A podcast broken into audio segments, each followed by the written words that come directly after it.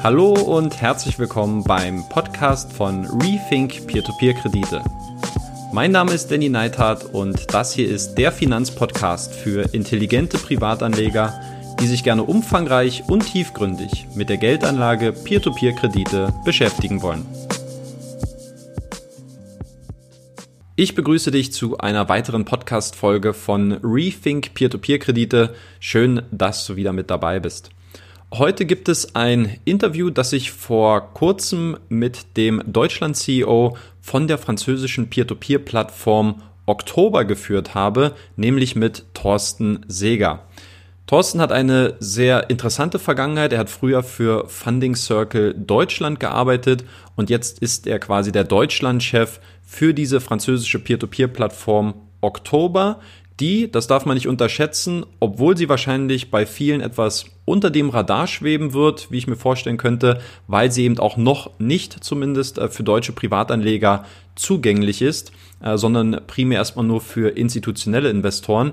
Es ist aber trotzdem vom Kreditvolumen her eine der in Kontinentaleuropa, glaube ich, fünft oder sechs größten Peer-to-Peer-Plattformen.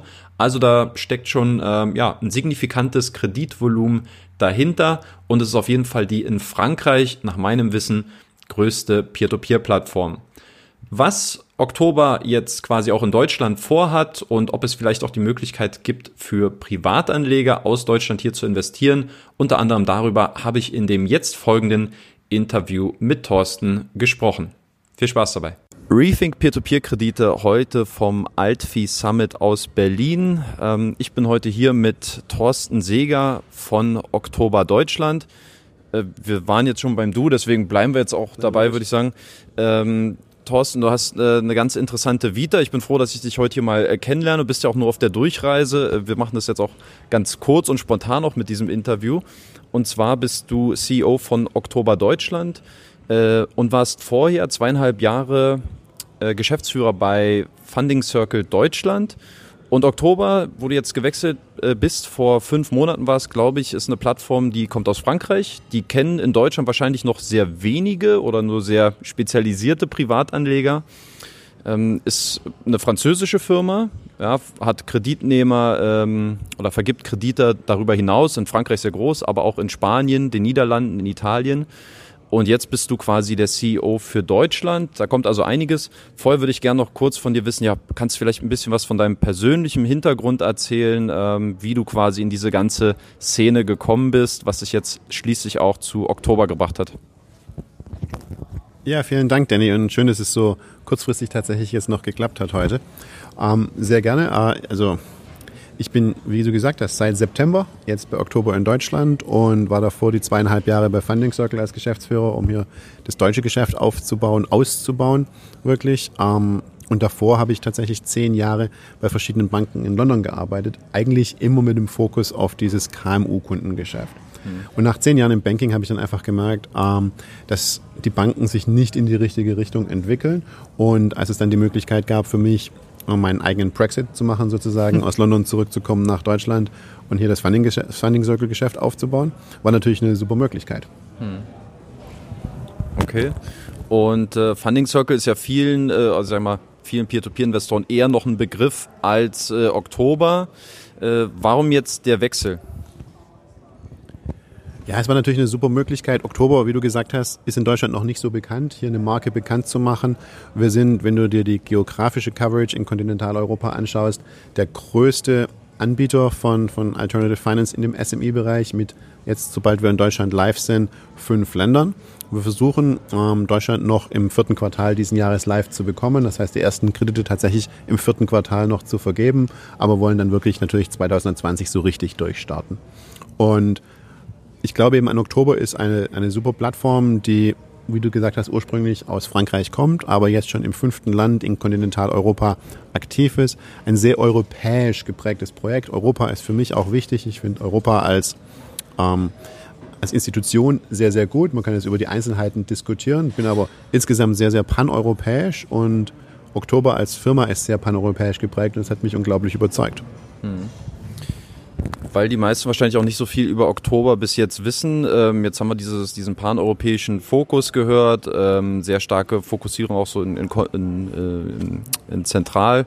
Äh, was sollten Leute über Oktober wissen, wenn sie jetzt das erste Mal diese, von dieser Plattform hören? Was wäre wichtig jetzt äh, über das Unternehmen mitzunehmen? Jetzt wissen wir Frankreich, ähm, der Hauptstandort, auch der größte, glaube ich, SMI-Anbieter für KMU-Finanzierungen in Frankreich, wenn ich es richtig mitbekommen habe.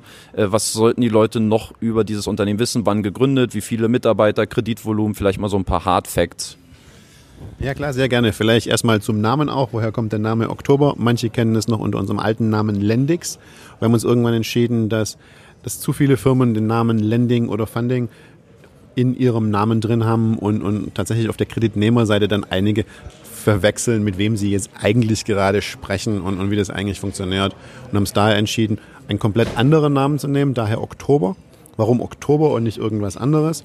Oktober, weil im Oktober 2014 in Frankreich das Gesetz geändert wurde, dass es Marktplätzen zum ersten Mal erlaubt hat, auch die Kredite zu vergeben und, und als Marktplatz aktiv zu sein. Davor war es ein einziges Bankenmonopol und wir sind auch deshalb Oktober 2014 gestartet, wirklich richtig losgelegt 2015, haben dann ähm, Spanien als erstes Land 2016 dazugenommen, Italien 2017, Holland 2018 und jetzt seit 2019 dann eben auch in Deutschland.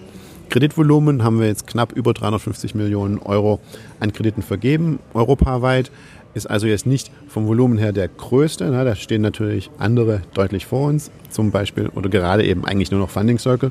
Mhm. Ähm, ich glaube tatsächlich, dass wir nach Funding Circle der zweitgrößte auch vom Volumen her sind und eben geografisch besser aufgestellt in meiner, ähm, meiner persönlichen Meinung nach. Ja, ich würde sagen, das sind so die Hard Facts, die es erstmal zu erzählen gibt. Ja. Ganz spannend ist natürlich die Frage nach dem Kreditvolumen, weil ich habe mich ähm, auch natürlich so ein bisschen schlau gemacht, jetzt alles wirklich im Last-Minute-Bereich. Ähm, zum Thema Oktober und jetzt war für mich die Frage, okay, was findet man online schon für Informationen? Gibt ja auch äh, bekannte äh, Peer-to-Peer-Foren, können wir auch gerne erwähnen, hier vom, äh, vom Klaus Lehmann. Und wenn man sich da mal so ein bisschen äh, einliest, merkt man, hm, naja, also das Renditeniveau ist natürlich jetzt nicht so wie im, im Baltikum. Das heißt, ich glaube im Durchschnitt vielleicht so bei 5, 7 Prozent. Hat natürlich auch viel damit zu tun, dass es sich eben um Firmenkredite handelt. Das sind jetzt keine Verbraucherkredite. Äh, das wäre mal so als ein Faktor zu nennen. Aber irgendwie auch steigende Projektausfälle, die ein bisschen bemängelt worden sind. Und was für mich eigentlich so mit das größte alarmierende Zeichen, das ist immer, wenn es ein rückläufiges Kreditvolumen gibt. Äh, was kannst du dazu sagen? Ja klar, und ich würde sogar eher sagen, dass unsere Renditeerwartungen nicht bei 5 bis 7, sondern eher bei 4 Prozent liegen. Das hat damit zu tun, Danny, dass ähm, die Zielkunden, die wir ansprechen, ein Stück größer sind als vielleicht bei anderen ähm, Plattformen. Also unser kleinster Kredit wäre bei 30.000 Euro und unser größter in Frankreich geht bis zu 5 Millionen hoch, in den anderen Ländern zweieinhalb bis dreieinhalb Millionen. Das heißt, da reden wir schon nochmal von ganz anderen ähm, Firmen, die da auch für die Kredite in Frage kommen und anderen Risikoprofilen. Das heißt, meiner Erwartung nach ist das Risikoprofil besser für den Investor und daher rechtfertigt sich auch ein etwas geringerer ähm, Rendite, äh, eine, äh, eine, gewisse Renditeerwartung, die niedriger ist. Ne? Ich würde sagen, in den Foren, vor allem in den deutschsprachigen Foren, wirst du wahrscheinlich noch nicht so arg viel zu Oktober finden, weil wir zum einen bisher noch nie in Deutschland aktiv waren. Das heißt, wir haben nicht besonders viele deutsche oder deutschsprachige Retail-Investoren, die im Moment auf der Plattform sind. Und ich muss sagen, leider, leider, leider werden wir auch in Deutschland zuerst mal ohne den Retail-Markt starten. Hm. Leider deshalb, weil in Oktobers DNA eigentlich der, der Retail-Markt und die Retail-Investoren sehr, sehr stark vertreten sind. Ähm, wir erlauben es in allen anderen Ländern unseren Retail-Investoren auf jedes einzelne Projekt zu investieren. Also es ist nicht so wie bei anderen Plattformen, wo getrennt wird, manche gehen zu Retail, manche gehen zu Institutional, sondern wir haben alles offen für Retail. Wir haben eine super App. Ich weiß nicht, ob du die mal gesehen hast oder nicht, aber die ist mega einfach zu bedienen. Du kannst von 20 Euro schon in jedes Projekt investieren, über alle Länder hinweg, was es meiner Meinung nach schon sehr, sehr attraktiv macht. Hm.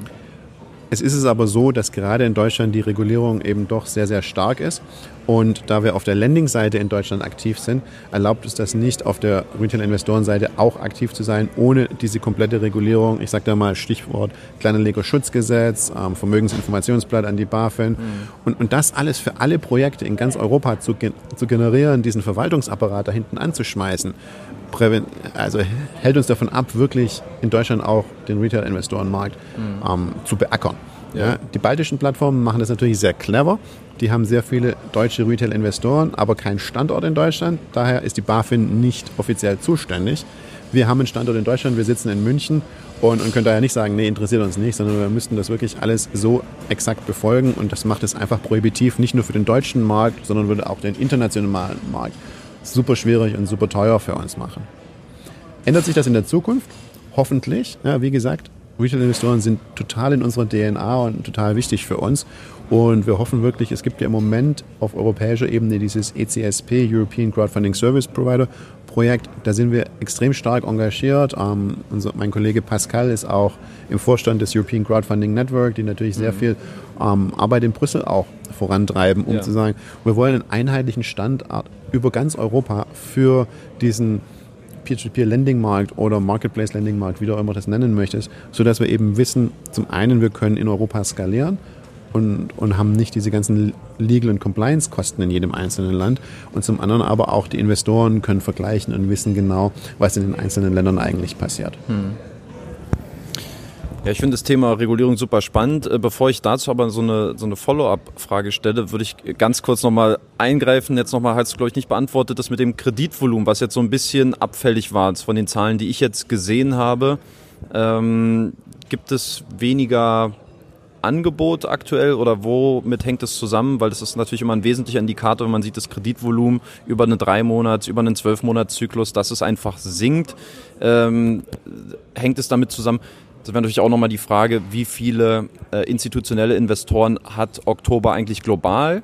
Ja, das wäre auch nochmal interessant. Ähm, auch hier interessante Diskussionen gerade gehabt in dem Panel, ähm, inwieweit dort dieser, ja, dieser Faktor institutionelle Investoren Segen oder Fluch sein kann. Wie hoch ist da der Anteil und ja, sinkendes Kreditvolumen bei Oktober, womit hängt es deiner Meinung nach zusammen gerade? Also ich würde dir widersprechen, wenn es darum geht zu sagen, dass wir sinkendes Kreditvolumen Jahr für Jahr haben.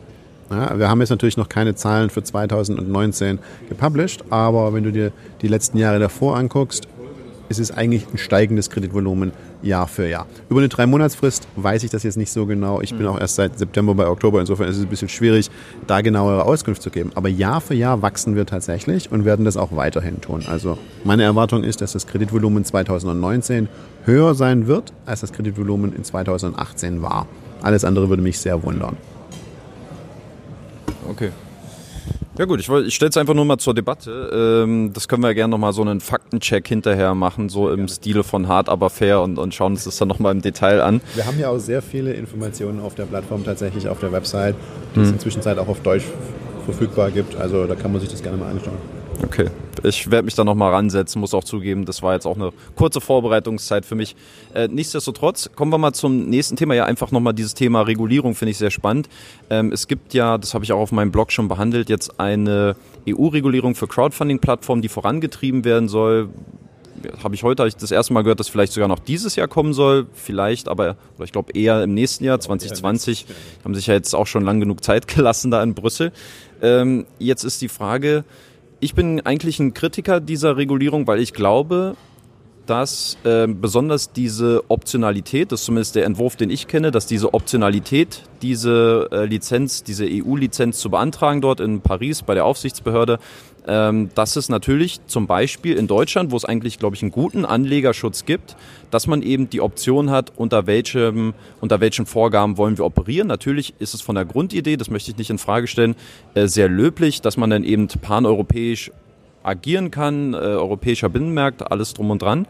Aber es äh, schwächt in gewisser Weise auch bestehende Regulierungen, die vielleicht auch in Märkten wie Deutschland schon existieren. Jetzt für Oktober scheint es eher hilfreich zu sein, aber vielleicht auch ein, zwei Worte zu der Regulierung, wie du es siehst, Vor- und Nachteile. Ja, sehr gerne. Und also prinzipiell würde ich mal sagen, begrüßen wir immer, dass es paneuropäisch etwas geben kann, geben wird. ich finde es völlig richtig, was du gesagt hast. Dieses Opt-in-Modell ist nicht unbedingt clever, weil das heißt, jeder kann sich selber aussuchen, was er denn eigentlich in jedem Land macht und, und das sollte eigentlich nicht die Grundidee dahinter sein. Ich würde mal sagen, soweit ich das jetzt gesehen habe, und mein letzter Stand ist schon ein paar Wochen her, aber sind wir noch relativ weit davon entfernt, tatsächlich einen, einen Vorschlag zu haben, der in diesen europäischen Institutionen auf, auf Konsensus trifft. Im Moment sind sie ja in diesen Trialoggesprächen zwischen der Kommission, des, dem Parlament und dem Europarat. Und die Vorschläge sind ja ähm, öffentlich zugänglich. Also wenn du die mal anguckst, würde ich sagen, die unterscheiden sich in sehr entscheidenden Faktoren noch deutlich. Insofern glaube ich absolut nicht daran, dass 2019 dann noch irgendwas kommt, sondern das wird definitiv meiner Meinung nach 2020 werden. Es kann gar nicht anders sein. Die müssen sich da schon noch annähern und, und was hoffentlich Sinnvolles auch ähm, erarbeiten. Das Problem, das ich im Moment in dieser Regulierung sehe, ist, dass zu viel Equity und ähm, Debt zusammengeworfen wird und die Regulierung da nicht sehr klar trennt, weil natürlich die, die Informationspflichten über ein einzelnes Projekt, in dem ich jetzt Equity investiere, vielleicht auch 5000 Euro oder mehr, ja. im Vergleich zu einem Projekt, in dem ich 20 Euro Fremdkapital investiere, sollten deutlich unterschiedlich sein. Auch die Arbeit, die ich mir als Investor mache, sollte dann natürlich auch eine andere sein. Und meiner Meinung nach und unserer Meinung nach ist es eigentlich so, dass viel mehr Informationspflichten auf Plattformlevel bestehen sollten, sodass die Plattformen viel transparenter sein müssen. Und im Oktober, wir haben uns Transparenz tatsächlich sehr stark auch auf die Fahnen geschrieben. Wir wollen sehr transparent sein in allen Märkten. Ja. Ähm, das ist total wichtig für uns, aber eben auf Plattformlevel. Es macht meiner Meinung nach relativ wenig Sinn für einen Anleger, gerade in Krediten, für jedes dieser Kredite ein, ein Kit-Dokument zu haben, ja, Key Investment. Das ist einfach viel zu detailliert für dieses einzelne Projekt, in das ich dann am. Schluss 20 Euro investiere. Aber was diese Plattform macht, wie sind die Ausfälle auf Plattformlevel, wie, wie funktionieren denn eigentlich die verschiedenen Risikokategorien? Ja, man hört ja oft auch Investoren sagen, oh, also da habe ich ein C investiert, aber ein C auf einer Plattform ist ja gar nicht das C auf der anderen Plattform. Mhm solche Information sollte viel transparenter dargestellt sein. Und dann die einzelnen Projekte, klar, müssen noch Informationen dazu kommen. Aber wenn ich als Anleger der Plattform vertrauen kann und der Kategorisierung, die die Plattform vornimmt, dann muss ich ja nicht mehr so viel Arbeit in das einzelne Projekt stecken. Also insofern denke ich, da ist schon noch ziemlich viel ähm, Arbeit, die da reingehen muss. Aber wir begrüßen das natürlich, weil im Insgesamt ist es einfach so, ein schwarzes Schaf ist für, jede, für jeden Player in unserer Industrie heute noch sehr, sehr schwierig. Wir sind noch nicht etabliert genug, um sowohl auf institutioneller Anlegerseite als auch auf Privatanlegerseite sagen zu können, wir sind über jeden Verdacht erhaben. Deshalb ist es super wichtig und ich begrüße auch total, dass es jetzt in Deutschland den Verband der deutschen Kreditplattformen gibt. Ja, da gibt es ja Funding Circle, Aux Money, Credit Chef und Capilendo, die da im, im, Gründungsrat sozusagen sind, die die ersten vier Plattformen sind, die sich zusammengetan haben. Das ist total wichtig, um auch der ähm, der, der Industrie eine Stimme zu geben, aber auch ein gewisses Gütesiegel zu sagen, okay, da nimmt man nicht einfach jeden rein, sondern wirklich nur Plattformen, die auch bewiesen haben, dass sie eben dieses Mindestmaß an Transparenz und Anlegerschutz total wichtig finden. Mhm. Um nochmal kurz zum Anlegerschutz aber zu kommen. das ist mir total wichtig. Wir sagen, in Deutschland haben wir da gute Standards, aber ich, ich denke, das ist nicht 100% immer so richtig. Ne? Weil du brauchst ja in Deutschland diese tolle Banklizenz, ähm, um einen Kredit vergeben zu können. Ne? So, manche äh, meiner Kollegen arbeiten jetzt zusammen mit einer Fronting-Bank, um diese Kredite zu vergeben, aber andere haben dann den Umweg genommen, Nachrangdarlehen zu machen. So, es ist meiner Meinung nach so, dass ein Nachrangdarlehen deutlich anlegerunfreundlicher ist als ein Kredit. Aber für das Nachrangdarlehen brauche ich keine Fronting-Bank. Das kann ich direkt vergeben und der Anleger kann direkt investieren. Für einen normalen Kredit, der ein deutlich besseres Risikoprofil für den Anleger hat, brauche ich diese Fronting-Bank-Lizenz vorne oder die Banklizenz und dadurch die Fronting-Bank vorneweg. Das heißt, ich würde sagen, wenn wir immer sagen, wir sind ganz toll im Anlegerschutz in Deutschland, hm. ist es tatsächlich ein Anlegerschutz, der nicht immer Sinn macht. Hm. Okay, ja, man merkt schon, ähm, wir gehen von links nach rechts, Oktober, Regulierung, alles hin und her. Ähm, vielleicht abschließend, jetzt haben wir, wollte ich eigentlich noch über Deutschland sprechen, ein paar Sachen haben wir jetzt schon gehört, Oktober Deutschland, äh, es wird erstmal nur für institutionelle Investoren zugänglich sein? Sind Privatinvestoren in Deutschland tendenziell jetzt perspektivisch erstmal ausgeschlossen? Ähm, wie will man da weiter vorangehen? Und vielleicht, was mich auch interessiert, äh, vielleicht ein paar Zahlen, Fakten zu den Kreditprojekten an sich. Äh, woher werden sie akquiriert? Vielleicht bestimmter Branchenfokus, in welchem Kreditvolumen? Ähm, so in dem Kontext noch ein bisschen. Ja, sehr, sehr gerne. Also zum einen hatte ich ja vorhin schon gesagt, wir haben perspektivisch deutsche Privatanleger natürlich auch auf unserer Roadmap. aber eher wirklich dann, wenn das europäische Proposal steht, sodass wir da wirklich was aufbauen können, was wir paneuropäisch nutzen können. Ich glaube nicht, dass in Deutschland die Regulierung schnell genug geändert werden wird, um das für uns zu ermöglichen. Wie ich vorhin gesagt habe, ja, also Kits und Vermögensinformationsblätter für alle Projekte europaweit zu produzieren, von der BaFin genehmigen zu lassen, ja. damit unsere deutschen Anleger auch investieren können, ist einfach zu viel Arbeit und dauert viel, viel zu lange. Ähm, aber ganz sicher, sobald die europäische Regulierung kommt, ist das ganz oben auf unserer Roadmap, weil wir wirklich von der DNA her so sehr getrieben sind. Retail-Investoren gehören definitiv dazu. Woher kommen die Projekte, ist natürlich jetzt schwierig zu sagen. Wir haben in Deutschland noch kein einziges gemacht. Das ist also, insofern sind, sind ähm, irgendwelche Statistiken jetzt noch ziemlich hinfällig. Gibt es im Oktober-DNA auch bei dem Bereich? Also ich, ich, hatte vorhin gesagt, wir haben von 30.000 bis zweieinhalb Millionen. Das ist natürlich schon ein ziemliches Brett. Unser durchschnittlicher Kredit liegt irgendwo zwischen 400 und 500.000 Euro.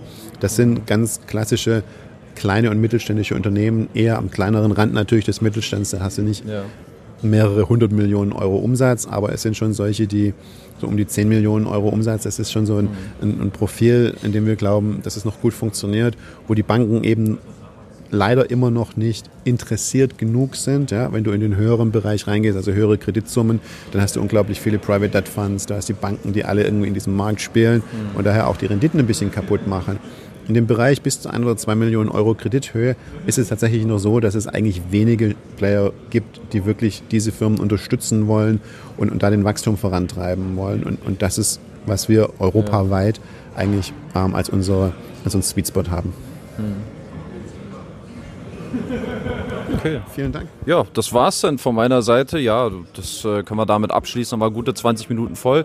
Äh, vielen lieben Dank, Thorsten, für die Einblicke in äh, Oktober. Ich werde es jetzt auf jeden Fall auch ein bisschen äh, enger nachverfolgen, wie sich das jetzt in Deutschland entwickelt. Ähm, und danke dir für deine Zeit. Vielen Dank. Das war's auch schon wieder mit dem Podcast für diese Woche.